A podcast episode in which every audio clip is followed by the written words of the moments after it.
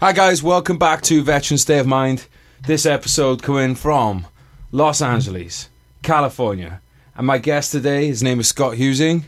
Did I get that right? You got it. You nailed it. Right, he is a, as you can tell by the voice, gravelly, gravelly voice. He is an infantry soldier, um, a former United States Marine Corps enlisted service personnel, and an officer. Uh, he's an, also an author. Some something we got in common there is that we got bad knees. We both write books. uh, his, uh, Scott wrote a book called uh, Echo in Ramadi, which is a fucking really cool title. But it, it works on it works on many levels too. I think. Um, we're going to talk a bit, bit about that today, mate. Welcome to the podcast. Yeah, hey, it's great to be on the show, man. I'm glad to be up here in LA. Love the people, hate the traffic. It is the worst in the world. It, it is, isn't it? It sucks, especially when um, yeah. Thank you, American Airlines, for making me late as well. My delayed flight, but um, yeah, dude, like we're just we're just outside then. So like, shout out to Gareth uh, for letting us record at his place again. Um, you know, the view outside then was just fantastic. Up- We're up in the Hollywood Hills, so like North Yeah. Hollywood. Not Beverly- bad for a couple of grunts, right? Yeah, yeah. We were, ju- we were talking about that before the show, which was cool because uh, being in the infantry and it being in the army and the Marines, you, you I mean, you're surrounded by a ton of great people as, as an active duty service member, and you travel the world in so many countries. And then, you know, there was a a, a point where you just kind of reflect back, especially now. And I I, I said to this uh, to you and Gareth, I said, man, I never thought I'd meet so many cool people Yeah. and he's a music producer you know does edm stuff and we're in, like in a legit studio like if you're not watching this podcast like you're just listening to it it's really dialed in probably one of the most dialed in studios i've Uh, it, it's it's dope, dude. to The sound, the sound in this place is uh, ridiculous. I've been lucky enough to uh, house it a few times here, and the best thing about the studio is not the recording quality; it's the fact that it's a soundproof room, so you can have parties until six in the morning. the neighbors will, the neighbors will are none the yeah, wiser. it's pretty badass so, I just uh, run us through, uh, run us through that kind of your, your career because you did a, a hell of a long time in uh, in the service. Yes 24 years both enlisted and as an officer uh, which i'm very proud of in in in the marine corps they call that a mustang Yep. like a horse One of my favorite cars. yeah one of my favorite people. Well, hor- the horse, co- horse of a Yeah. horse of a different breed or multiple breeds, but it's a it's a term of endearment. They call us a Mustang officer, and So sorry. So just just together. So it's the, the term Mustang means you've had a couple of horses that are different breeds. So is that so? It's because you've combined officer and enlisted. Exactly. All right. Cool. I, never, I never knew that. That's dope. Yep. That's, that's awesome. Yeah, and uh, so after my first enlistment, I realized the value of a college education because in high school and primary school, you know, I was just I was just a horrible student, man. I mean, I just didn't study. I had horrible grades. Barely got out of high school and then enlisted in the Marine Corps. Went to college, did much better in college, and I really wanted to give back and continue to serve. And a young sergeant, and God bless the NCOs, you know, they make the, the military go round. He calls me and says, Hey, sir, if you come down, you run a fitness test and take a physical, I can get you a boat space at Officer Candidate School in January. And I was thinking, man, this is right up my alley because I, I was in line for a federal job, federal law enforcement, and they had a hiring freeze, so I couldn't wait tables Right. and bartend for another year and a half. And I just, it was a, it was a blessing, man, because I had I not made that decision and had that one person called me. His name was Sergeant Connor. I still mm-hmm. remember his name. And just called me out of the blue and offered me that opportunity. It was it's the best decision of my life. Yeah, I mean, sometimes you know you need that that person who's either a mentor or just someone who goes out their way and makes that little that little bit of extra work on their end from no gain of their own. yeah. Uh, and it can have a massive impact on somebody else's life. You know. Yeah, you know, I always talk about that. I use that word all the time, impact, and how sometimes you never get to see that impact you've made, and it, ma- it made me just think I should I should look that guy up online, Sergeant Connor. I'm going to go back Yeah. through my my service record book or whatever and find his first name and look him up on. Say thank you. yeah, Sergeant Connor, if you listen to this episode, I'm sure he is. We have millions of Absolutely. listeners across the world. Yeah, no, that- yeah, dude, the thanks. mics aren't even plugged in. That's the thing. I just wanted to hang out. That'd be great. um, yeah, I, I've I've definitely had people like that across the years, and you you know you just have maybe a small interaction with them. I'm sure you're in the same position now that I find myself in in that position now, where I'm starting to be on the receiving end of some of those messages. I was having a beer last night with my um, my friend Alex, that shout Alex out in Colorado, and we just chat there. One of his friends came along. He's talking to his friends, so I'm like, oh, I'll just have a look what's in my inbox. and I I still haven't replied to it yet because I had this really heartfelt message from someone, and I was like, I was like, whoa, I don't know how to even. Do you know that kind of you know that thing on like uh, Wayne's World where they meet Alice Cooper and they're like, "We're not worthy, we're not Yeah. worthy." I kind of felt like that. I felt like just replying to this message, just being like, "I'm not worthy of this." What was the message? though? Just just about someone he's from the same town as me, never been in the military, but read the book and was just basically talking about like how it helped him with the mental thing and all that. And I just think like, and that's you know the reason I bring this up is because we've both written, you know, we've not not just to suck my own dick, it's because we've both written books. Um, and when you get messages like that, God, I tell you Oh, what, it's huge. I, I, there's been a lot of times where I've opened my email or whatever up, and I've seen a message on there, and I'm literally tears to my eyes Yeah. because y- you do really see that impact. I, I just shared this story too, and I- I'll share it again because it's a remarkable story. This this lady, to, complete strangers too. Sometimes, sometimes it's people you meet, sometimes it's a complete stranger. But this lady named uh, Sela, uh, and she doesn't mind me using her name. Uh, I won't use her last name, but hit me up on LinkedIn and told me that her husband was a gunnery sergeant in the Marine Corps, served in Afghanistan and was injured, and he died of his wounds a year ago after coming home after fighting a long battle. And she said that her family over the past year has sent her every single self help book, recovery, grief. And she told me it wasn't until she read my book that she really understood what her husband had gone through and that my book was the only one that really mattered to her. And it, man, I tell you, like, I get a little emotional just I telling mean, dude, story. of course. I mean, look, It's- it's- it's it's it's- a tough one too. It's because it's like, the, you know, the reason you and I share these stories is not is not to blow smoke up our own asses, but it's because I want to encourage anybody else to tell their own stories because you never know who it's going to impact. So that's the reason, you know, the reason me and Scott are telling you these things is because, and it doesn't even have to be writing a book.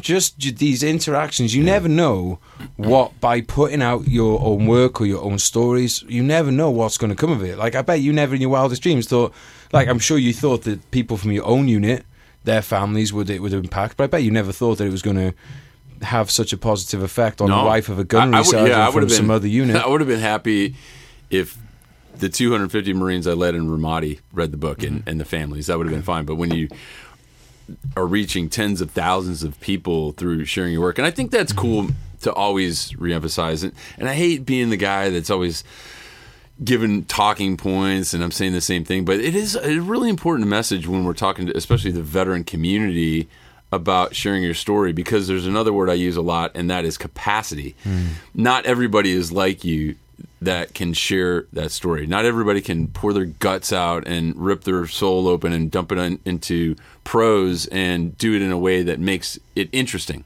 to other people. And I, I don't think everyone has to do no, that. No, they don't make.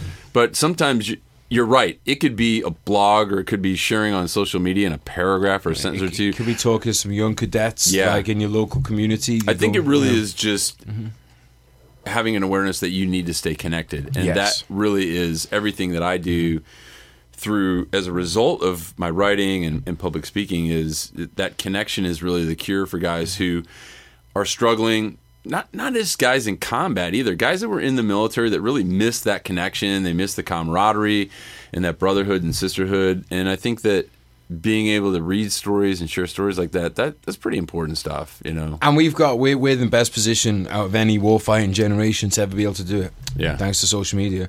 No, so I wanted to. I, so I started reading your book, and like I told you, I text you. I, I it really, it's it's hard for me to read books about Iraq because I get almost like FOMO. You know, the fear of missing out. Like I I, I want to be. I never felt like, even though I was in Iraq in 06, 07, and I was in kinetic. I was part of kinetic tours. I never felt like I really kind of got out of those tours what I wanted. So I get I get incredibly frustrated when I read books Yeah. about Iraq. Um, but what what you know the main thing that jumped out at me, um, just um, we'll, we'll give some background on the book. But the main thing that just jumped out at me was really just how like infantry soldiers are from enemy war. Any any like British or American or Marines or infantry soldiers are infantry soldiers, and it was just those little like rivalries, the banters. Um, there's a story in there about one of your uh, one of your men who it's that classic story that we've heard hundreds of times from hundreds of different wars of the guy who gets injured and like pulls out his fucking IVs and makes his way back to his unit. Yeah. I mean, and that's why I'm sure you feel the same. I get pissed off when I hear people talking down on this generation. Oh, they couldn't have done what this generation did or that generation. I'm like, you, when you hear a story about a guy like that who basically hitchhikes his way back to his On unit with- helicopters. on helicopters with no weapons or anything, like just makes his own way back after getting shot in the chest because he's not because he's not willing to leave his brothers behind. I just think like that to me, it just says it all about the infantry soldier. It really does. Yeah, it, it is not just a cliche or adage that war is timeless, and that's that's one of the things too. Is it, every time I read a story like that, and I, you know, reading reading through your book, I was it, it's it, it just makes you amazed. You- You think, God, man, were we separated at birth or something? Like the the commonalities of the the the young soldiers and marines and, and what goes on at those levels and, and what they have to deal with and for the public that really are insulated uh, out of the military, these are young 18, 19 year old mm-hmm. kids for the most part. Mm-hmm. And when you're a commander who's 35 years old leading those type of, of Marines in combat, and we were in, in, in Iraq at the same time. I was there 06, 07 mm-hmm. in Ramadi during the surge. So this is, again, one of these strange things where we're from two different countries. We happen to be in the same country the exact same year, fighting the same war against the same enemy, and then we meet. For the record, through Rudy Reyes, Oh. Yeah, shout a out Rudy. Of, yeah, Yeah, Rudy. shout out Rudy. He's in Helsinki, Finland right now, of all places. I text him. I said, "Hey, I'm getting together Jesse." He says, "What's what are you guys doing?" Oh, we're gonna drop a podcast. Where are you? Helsinki. Yeah, it was. That guy is everywhere. It- yeah, he, we get- love him. he gets around. Well, I actually first met Rudy in the hotel down the down the street from here, and then yeah, we then we met on the we met on the fourth of Fourth of July or International Traitors Day, as I like to call it. um, but yeah, it was it was, it was um, it, it, but like you said, like so you know, like to your to your point. Um, you know, Rudy met met Rudy, and I've you know I've read Generation Kill, God knows how many times. One of my favorite books. Shout out Evan Wright, you did a great job. Um, and it and then I'm just I like you like reading that book now because you were like you said 35 years old. I'm 35 now. Uh, I wrote a book. I need to give you a copy called No Way. Oh, I did give you a copy. I think. Yeah, No Way yeah. Out by Major Adam Jowett. I believe he was 35 years old when he commanded Easy Company, uh, and I was privileged enough to work on that book with him. And um, that's another kind of the part of what it makes it quite hard to me to read those books now because there's the part of me that's always going to be, and you know what it's like. There's that part of me that's always going to question: should you have left or should you have stayed in? I mean, don't get me wrong, mate. The way things have worked out, thing worked couldn't have asked for better. But there is always that little voice of like, if there were still operations in Iraq going in now, I think I'd have to still be. You know, Well, they be are still in. Iraq to a lesser But yeah, degree. but like on, And- and when, like the surge level, the I mean, level that we that Oh, we were at, you know, with yeah, not- with brigades on the ground and We have nothing divisions. like and- that. Yeah. So look, so let's let's, let's so talk. people, hold on. Hmm. So do people ask you that question a lot? Which do you one? miss it? Do you miss Oh being in? yeah, I think. Well, I think to be honest, if hmm. anyone listens to me talk for five minutes, like they, they know that I do. I mean, I've written a book about the fucking thing where I go on about how much I miss it. I wrote, Yeah. but I I think it's. I think one of the things over the last year I've come up with is that I've accepted that it's okay to miss it, and that just because you miss it doesn't mean that that's necessarily a, a, a, bad thing or anything that should hold you back. So you can miss it in the same way that, look, I miss my dog from when I was a kid. The dog's never coming back, and war's not coming back either. But it doesn't. It's not going to stop me moving on with other parts of my life. You know. What do you What do you think about those guys though? That it, it does consume. Like you can miss it, but it doesn't consume you. But then I, I think I was one of those guys for a while. you're consumed by. I the- think the I was spending um, absence. I was spending so much of my time questioning um, going over every minute detail, which is in a way something that you need to do for a book. You know, is to, is to go over Yeah. it, and I think that's why a book for anyone who's listening as well. You don't need to write a book to get this effect. You can just write anything. It could be on notes. It could be on the back of a fag packet. Um, that's a cigarette packet, by the way. Fag just, just, just, just outlining that one for I American a- listeners. I had an inter-service rivalry joke, but I'm just going to refrain. I'm going to keep it on classy. We're gonna keep it classy, San keep it Diego. classy. Um, but yeah, uh, so I, I was, you know, I used to spend hours watching combat footage from fucking Chechnya, Syria, all that stuff. I'd be watching all this footage, and then I'd, I'd start getting these ideas of, oh, shall I try and join the Peshmerga? I'm gonna, you know, I was going through, and I'm sure everyone, every combat vet's thought about joining the Peshmerga at some point. yeah, I, yeah, I, I see guys do that too, and a lot of times you probably, a lot of times you've probably realized this as well. Is there's the guys that went into Iraq and Afghanistan during the lulls Mm. where there wasn't a lot of heavy fighting, and then they get out and they feel like, oh, I missed my war. Mm-hmm. I missed my. I didn't get all that trigger time, or like, like as if there was something glamorous about killing another human being Yeah.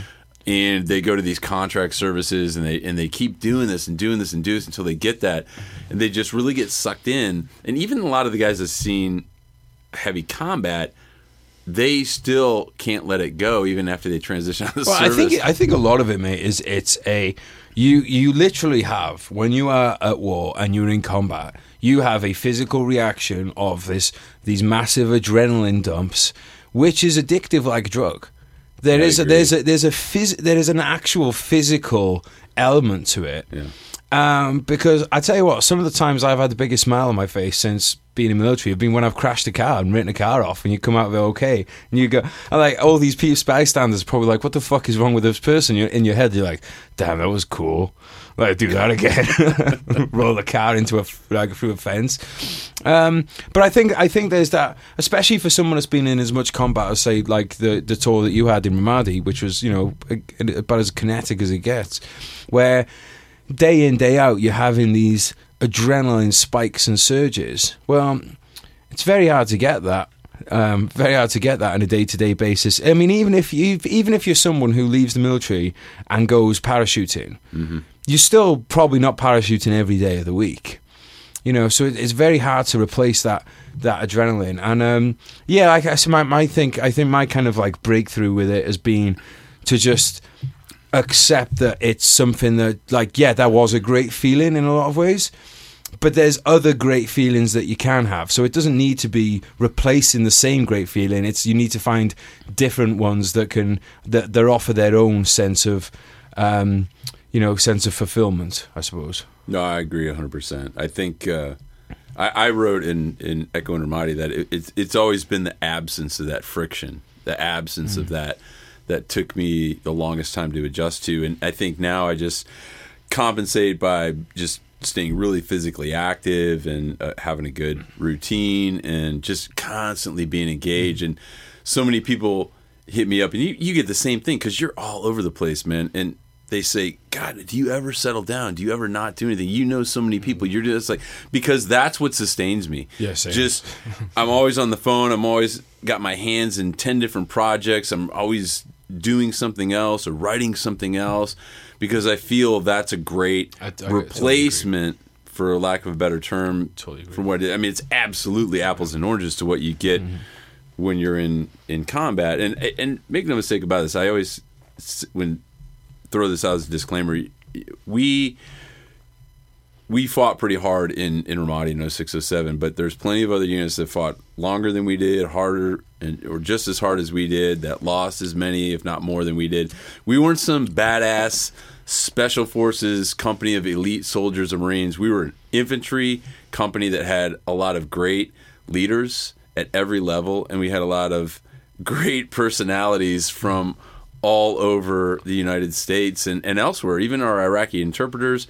There's so many fucking characters, man, that there's so much personality and chemistry. That's what made us great. That's what let us win, and that's what probably kept a lot of guys I. I really like that story in there actually about the Iraqi interpreters because I think for a lot of people there's it's almost like a it's like a, a racist slash dehumanizing thing that they do um, which includes interpreters as well as the enemy and as well as the civilians Yeah. and you know the the story that you had behind those guys that basically that you know read I mean obviously I want you guys to all go out and buy the buy the book and if you don't do it then fuck off and find another podcast um, but um, yeah, the story is basically like these guys are, you know, they're looking for, they're looking to get jobs. They just want to do well, as we all do in life, and you know, they they they they, decided not to do it because it was you know too dangerous because they would get you know they get so many threats from the militias.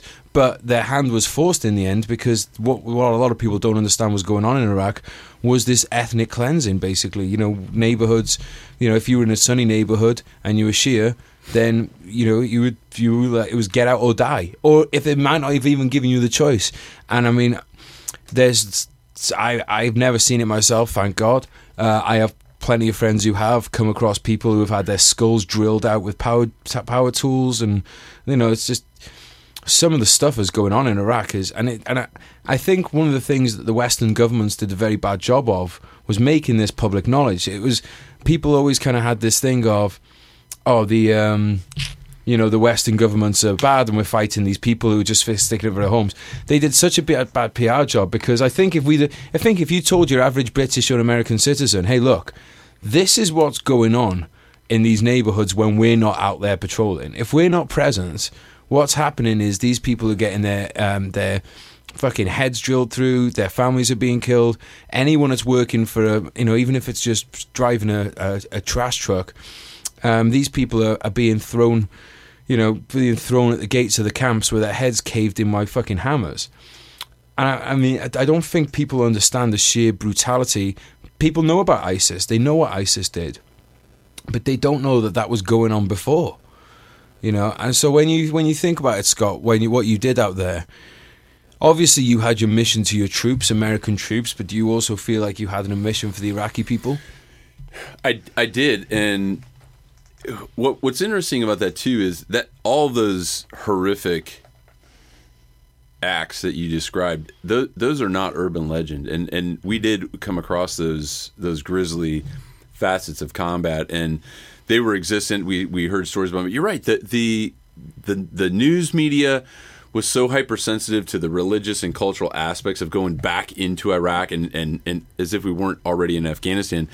They they blanketed the American public, the world, for a, for a better answer from all those grim details and really emphasized the positive things of what the soldiers were doing and the gains and the momentum instead of really showing the world what we were up against, how ruthless it was. And you know, for these young Iraqi interpreters, I absolutely protected them just like I would anyone under my command. They because they were gold, mm. literally young eight, again 18 19 year old kids that their houses got burned out in Baghdad their families were had to abandon them move to hidden hidden cities there's still three of Big Sam's cousins that just vanished three females never to be heard from again obviously they're dead yeah. but those guys were probably in the hor- most horrible way you can oh, imagine. Yeah, yeah. I, I, don't even want to think yep. about it, but uh, that that's what these guys sacrificed to go on every single patrol with us, and they were in such short supply mm. because that was one of our biggest deficits. Is we're fighting a war is if you don't speak the same language to develop the atmospherics that you're fighting in mm. in a counterinsurgency, you, you're going to have trouble, man, because that's how you win when you're fighting an insurgency. It's not killing as many guys. It's not attrition warfare like Vietnam. It it really is winning over the people. So you you fight the insurgency, not the insurgent. And I, I believe that to a degree. Uh, I, I, definitely believe you got to kill the guys that need killing. They, they have to be taken off the battlefield, not a play. You have to take all the weapons off the battlefield, any anything you find, and sterilize it, which is something we did. But to really value what those young men and women, because we had female interpreters with us too. One really? who was out on patrol. I'll never forget. I, I can't remember her name. Uh, it was like she, her code name was like Sheena or something. And it's like two in the morning, man. She got doused in diesel fuel. And you know how cold it was in Iraq in, in November, December. Yeah. And when you get covered in fuel, mm. fuel oil, you're even colder. And I told her we'd put her on a truck, we'd get a truck out and send her back to the firm base. She didn't go. Hmm. She said, No, I'm going to finish. I'll stay till the morning. And when everybody goes back, I'm going to go back.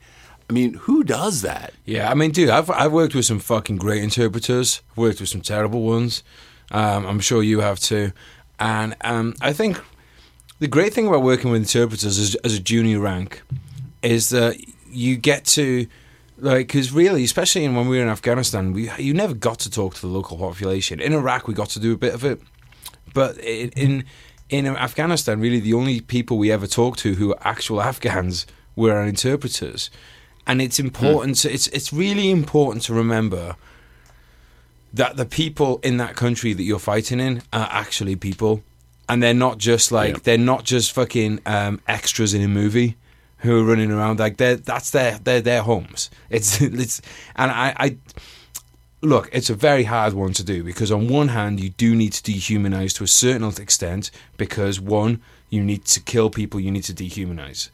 To um, and also if you're going to clean up after a fucking car bomb, you need to dehumanize those civilians to a certain extent too. If you didn't, the guys would just be totally fucking broken down Yeah. after a few months.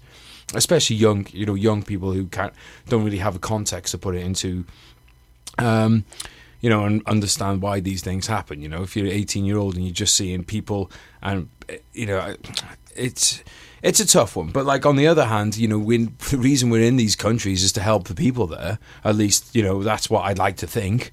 Um, and in order to do that, you can't totally dehumanize them because if you do, then you'll you can't you'll you'll never have civil interactions with them. You certainly and and it's uh, it's a tough one. Uh, you know, as as a commander, what were the what were the, the biggest things that you kind of like? Because I, I I'm sure it was probably a case of you got taught very well by the Marines about how to move a company around in the battle space. What were the things that w- were maybe you know you had to pick up more on the fly?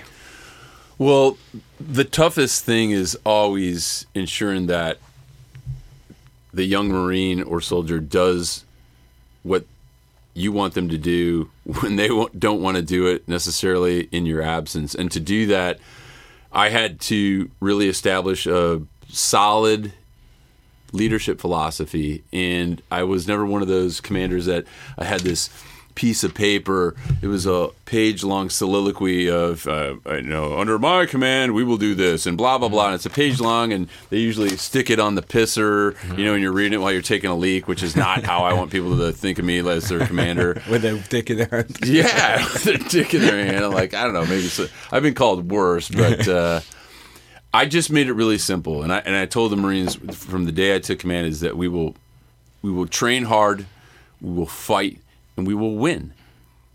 That was it. That was my command philosophy. Because at the end of the day, we were all each other had. And if you see two young soldiers and Marines in the middle of a foreign city in the Middle East and shit's going really, really bad, brother, they're gonna look at each other and, and it's gonna be me and you like, oh man, it's this this shit's getting bad. What should we do? But, you know, What would you say, man? The best example of that is those two guys that got the Navy Cross when there was the um, there was two of them on post together, and that suicide truck came Yeah, down the came- chicane, yeah. and all the Iraqis started running off, and those two guys They just stayed there. firm. Yeah, I was talking to my guys about this the other day. I can't understand how they didn't both get a Medal of Honor, but e- anyway, that's beside the point. The point Because is, our American award system is horrible. I will say that on public record any day of the week. Well, because do I mean, not do these guys I. I just heard I, I heard the incident. I was like, oh, they must have both got the Medal of Honor, and then it, and I was like, wait, what? They didn't get. But anyway, to me, that is like these two young guys, um, like you said, in the middle of an Iraqi city on their own and just standing shoulder to shoulder, Yeah, they- sacrificing themselves. And I'm sure they were saying that same thing. Like, hey, it's getting pretty bad. What, what, what do you think we should do? I, mm-hmm. I'm sure they, you know, if mm-hmm. they were my Marines, they would have said win. And Yeah. those two guys were emblematic of my, my mm-hmm. leadership philosophy, even though they weren't my Marines. But they fought to the death to win and defuse the situation. They saved lives and they gave their own. And,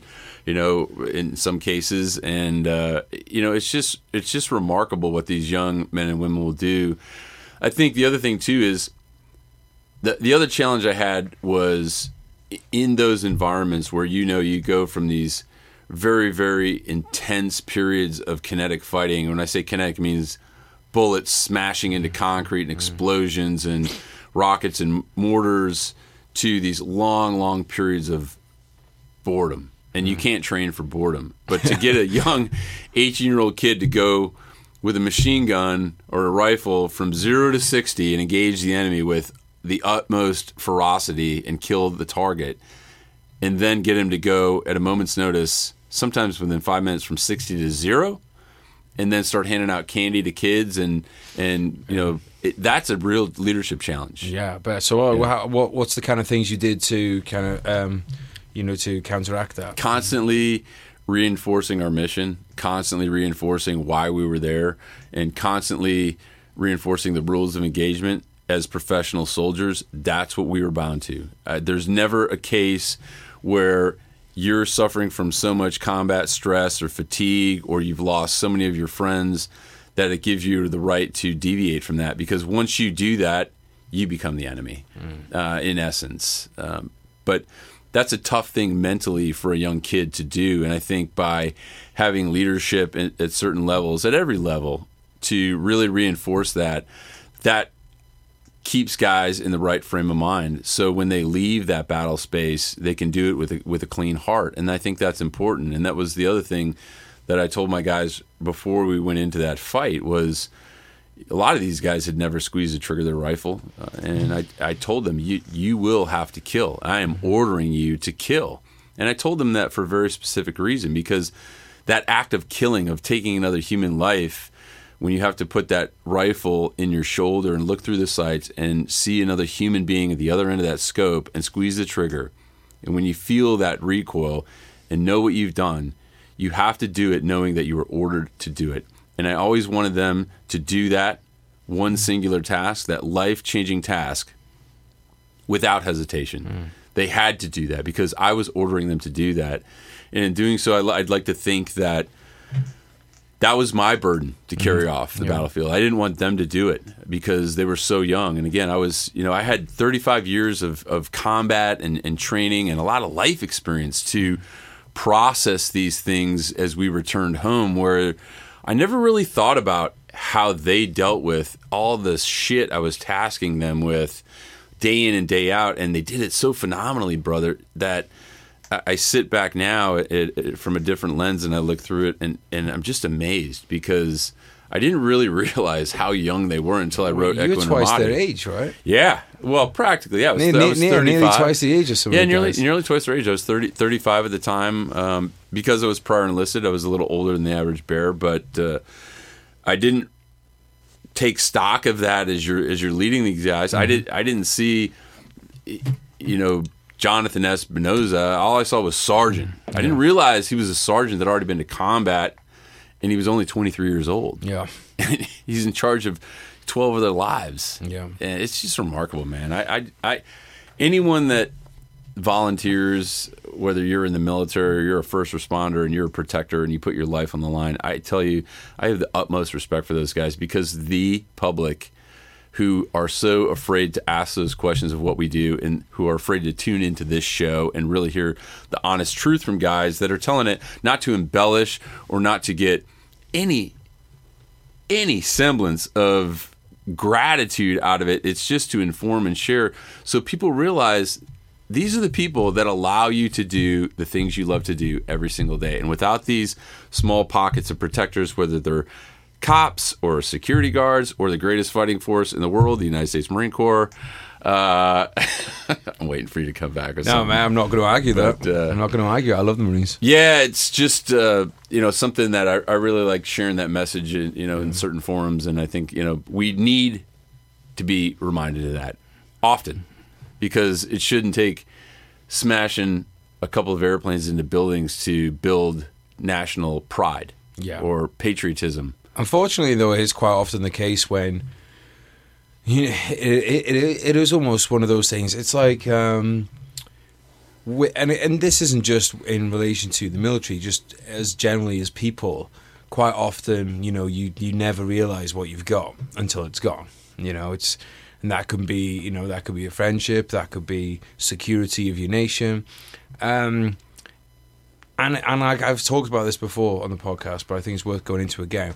I'm always conflicted with this because one part of me wants to fucking shake people and say you don't understand that a three-hour plane ride, still from the UK to Syria, is like three hours on a fucking flight.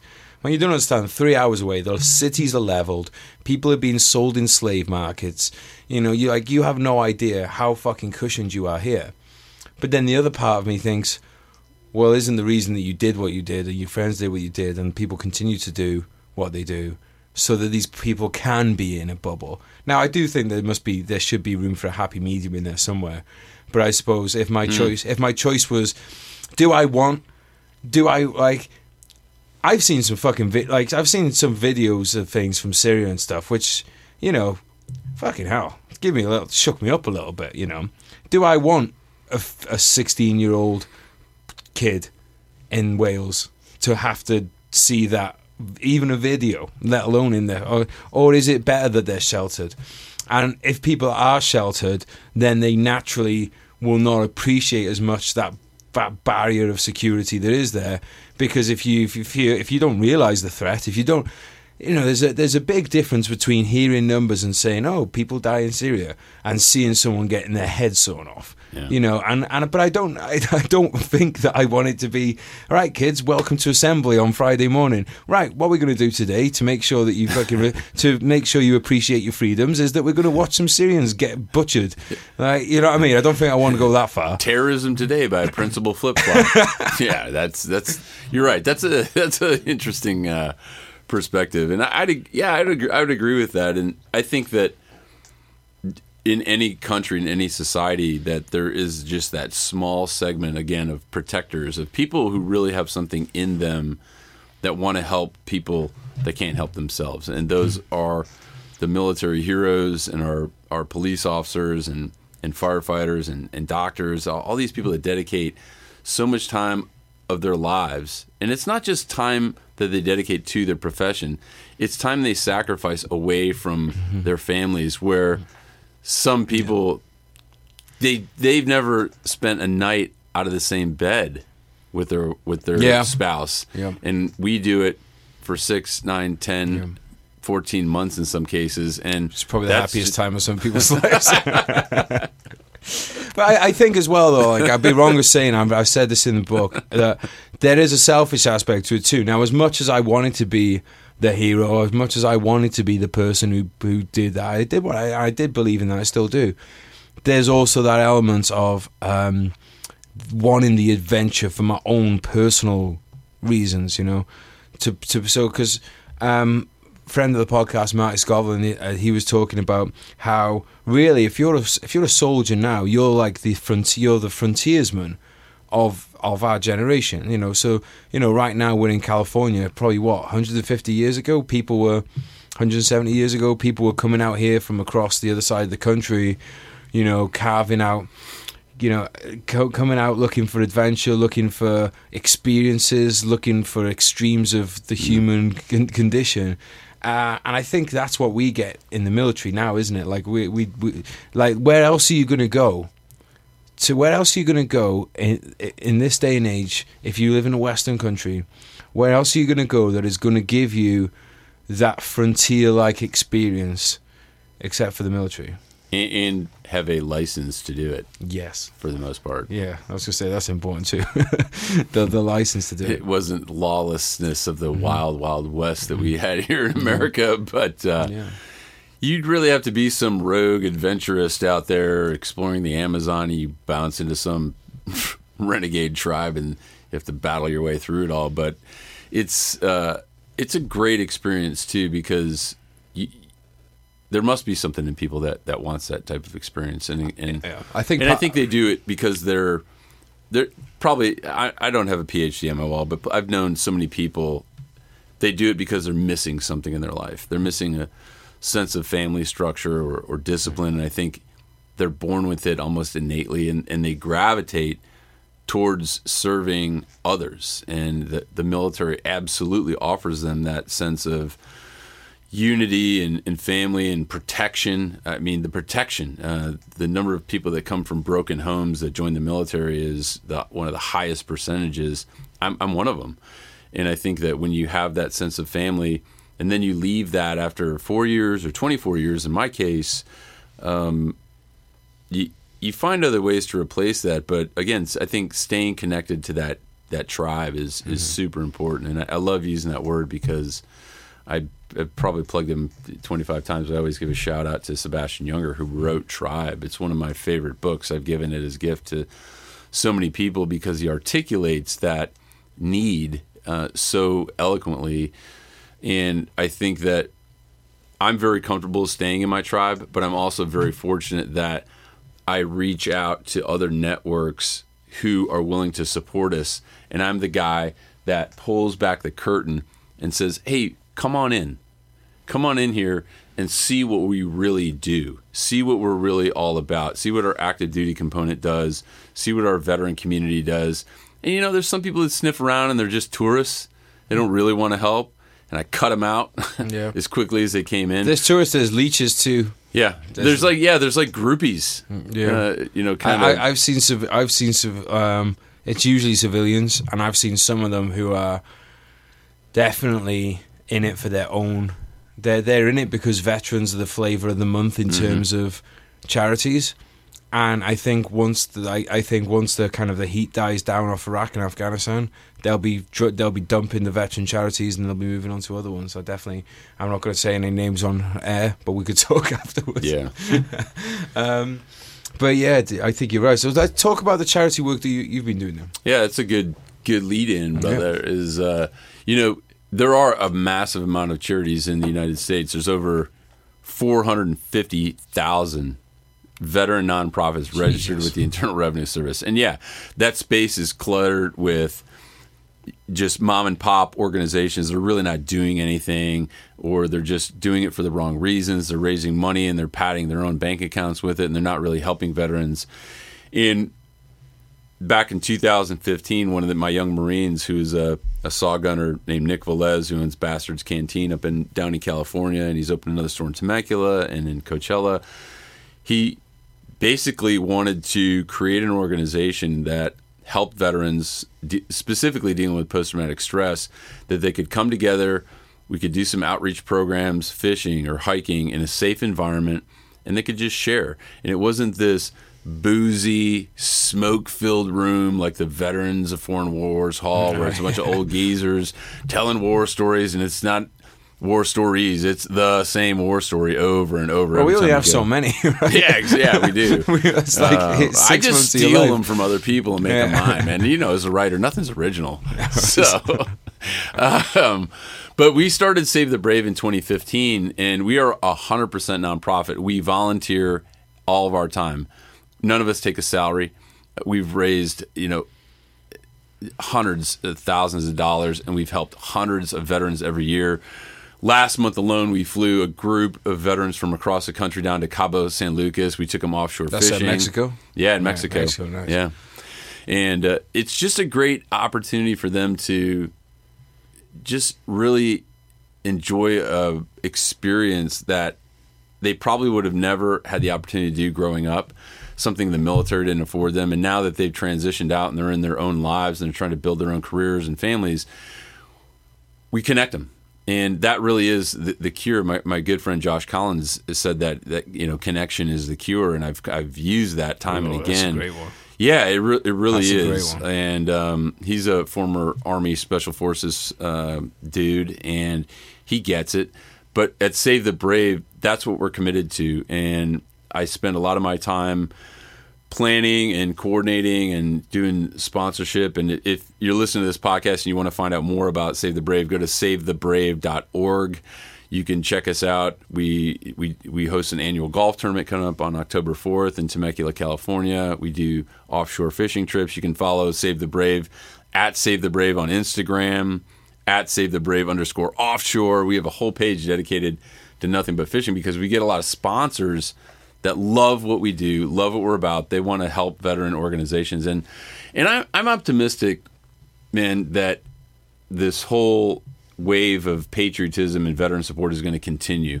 I think the the guys that are doing it for the wrong reasons will will die on the vine, or they'll be they'll be cut out of the circle of trust pretty quickly. And we've seen examples of that. We don't need to mention any names, but when you've got an organization like Save the Brave that people understand, we we do it all for the veterans, and every dollar practically goes, uh, you know, every cent of every dollar practically goes to help veteran programs, and that's what we do because we don't take a salary, and that's a lot of work.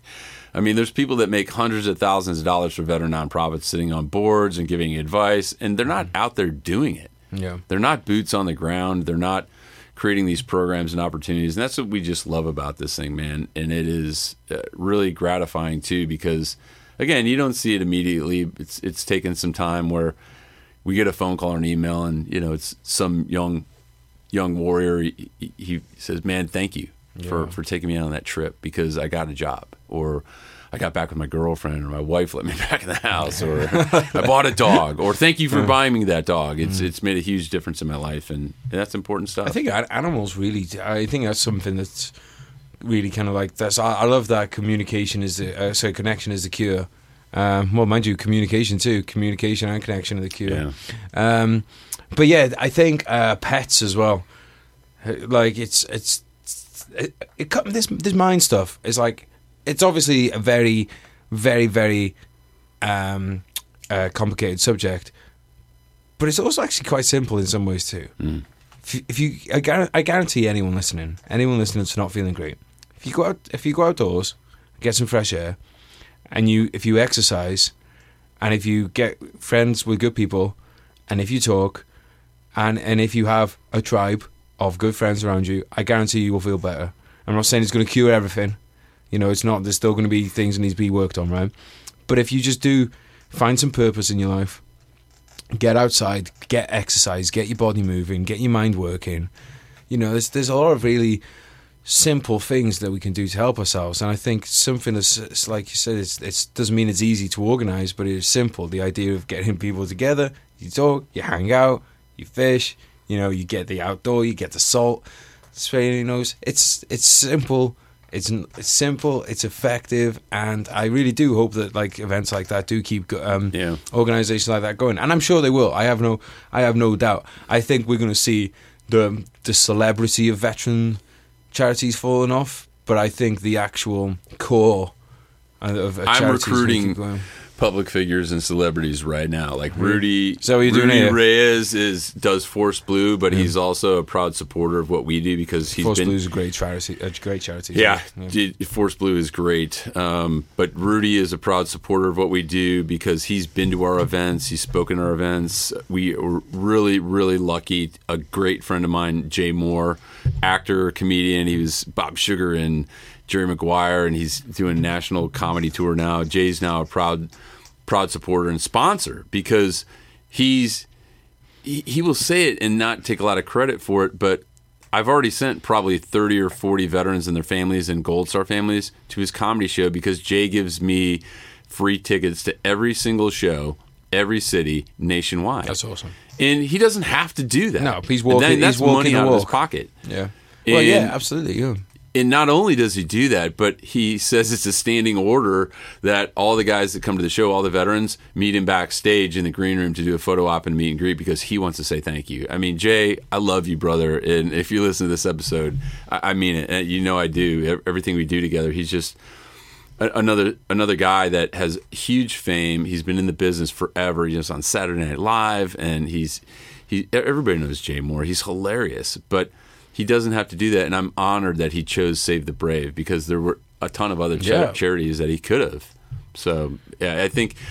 I think if you again, if you get the right people, and, and Jay's not the only one, eh, you know, up here in Hollywood where it's easy to pick the flavor of the day to try and make your mm-hmm. brand look better. But you know, we've had so much support from guys um, like Chad Michael Collins. He's the voice of uh, Modern Warfare, and he plays these you know, sniper movies on Sony Entertainment. And he's always coming out and supporting uh, Mark Valley and Pete Koch, uh, actors that you know they, they have a busy life. Uh, they do. people don't realize that, but they put a lot, a lot of Yeah. hours in and. There's a lot of great supporters out there that we really the list the show isn't long enough to go through my list and thank everybody, but you guys know who you are. Oscar? It's like the Oscar thing. It is, yeah, yeah. no, mate. There's a lot Start of fucking playing the music, It's it's a lot of uh, great fucking people out there. There Yeah. really is. and a lot of people just don't know where to give of their time or their money because they're very leery of some of these veteran nonprofits because With good reason. in yeah, some they've cases. stained, they've stained the water uh, with misappropriation and misuse of donor funds, and you know if you're if you're giving away blankets and having you know country icons pitching your charity on Super Bowl commercials, and you do the math, celebrity Super Bowl commercial and giving free stuff away, you know the money's not going to the right place. Right, You- yeah. you, just know it's not. And it's, it's evident, that? but they That's- target. that's disgusting. Who yeah, that? no, I know. I, well, again, I don't, I'm not going to mention names. I don't want to get any, I All right, we'll want go to get on into off nonprofit war, Go, but we'll uh, go on off, off air. you, you know they target people who are susceptible to that type of marketing and ad- advertisement Mm-hmm. because they're they're elderly, they sit at home, they've got money, they don't know what to do with, and, and they just, they, they, they're doing the right thing. Like They they're- think the- they're yeah, they think well, they're yeah, doing the right thing. Yeah, yeah, and because my my grandma's done it before, she's been like, "Oh, I've given money to such and such," you know, because like because I was in, I'm like, ah, damn, I fucking love you. That's such a nice thing to do, but. I, and I just I, it makes me angry because I think fuck those people because I, I know where they I know where where I I know how they operate and I'm you know yeah, um, but dude let's finish on a let's finish on a positive man like yeah. Let's do that. what I want to say is, um, well, I mean, that was positive, apart from my little spiel then about um, the charity that should remain unnamed. Writing. Do you advocate it in one way, shape, or form to other people? Do you think that it's? Do you think that it helped you? Was it a catharsis, a cathartic exercise in, in doing Hmm. it? Did it, did it did it help you organize some thoughts? Does it does it give you peace of mind knowing that it's down on paper? No, I didn't have some catharsis writing Echo in Ramadi. I didn't feel that I had to get this out. I thought it was a very important story about a very important battle, the Second Battle of Ramadi, and I just didn't want those stories to fall under the the the radar of other significant battles like Fallujah or mm-hmm. World War II battles or Vietnam. I, I didn't want that to just become a footnote in some article somewhere. So I shared that story, and it was about the battle itself. But as, as you know, reading some of the book, it's it's more about the people than Yes. the fighting and the friction. It's- Absolutely. and it's about these amazing characters and the, and the families and our Gold Star families and the Marines and sailors and soldiers that fought and the interpreters and this power of human connection that we all still share to this day. That is really the core message of the book. And there's so many other things that apply, like the leadership and the team building and overcoming adversity through what we did in war and what we deal with now and the, in the tragic aftermath of what war has through veterans taking their own lives and, and killing themselves. And that's why why we started Save the Brave. And we, we just want to be proactive and stop that. But I didn't finish the book and, and have this outpouring of emotion. I I did have that moment, and you you know this as, a, as a guy that writes books. When you write that last paragraph, that last sentence, and you just, I mean, it was like a light came on. I was like, I, I immediately called my freelance editor and I said, Sylvia, I just finished the book. Yeah, it, it's it's it's an achievement in the sense of when you get to the top of a big ass mountain or something like that, you know you've worked hard to get there. So there's a relief. Writing a book is fucking hard. Yeah, Like, it- people ask the question all the time: How long did it take you to write a book? I mean, you cranked through some quickly. For me, it took. I tell people it took me ten years to write this book because had I written it when I came back, the stories wouldn't have been the same. I Of course, mean, the, yeah, the you processing. Need to, you need to sit on them. But soup to nuts, a year. I think I was locked in my studio doing the research and a hundred interviews. Uh, so Well, yeah, because you've got a lot in a lot of detail in there. Yeah. Um, right, people listening, buy the book. It is available Amazon. on Amazon, it's in Kindle, Audible, hardcover, and this October it comes out in paperback for the Oh, first time. I think it's our, Oh shit, there's the alarm. I think we go into our third or fourth printing, and uh, yeah, you can you can find me on Instagram uh, at Echo in Ramadi. Follow me. You can see all the cool photos we do with you know traveling around and meeting guys. Uh, you know, in our community, it's just uh, it's a good time, man. But uh, yeah, I'm very grateful for all the support we've had, and you know to to really make the connection and get those emails from from those families is way more important to me than being a best-selling author. Those are the best. Yeah, absolutely, absolutely, dude. Totally agree with you. And and I'm I'm grateful for you coming down, mate. I'm gra- grateful Yeah. for you. Or coming up, I should say, as we're we are in um, in Hollywood right now, and you're down in Temecula. Um, it's been fucking great. I want to do this again when we get back, mate. I'm going to be back here in a few months. I'd love to love to chat more and dive Let's into this. Um, guys, thank you so much for listening. You can find me at GRJ Books, at Veteran State of Mind, at vsonpodcast.com. Check out the video. Uh, check out uh, check out the book. Make sure you pick it up. Echo in Ramadi. Guys, thank you so much. Cheers for listening. Love you all. Goodbye.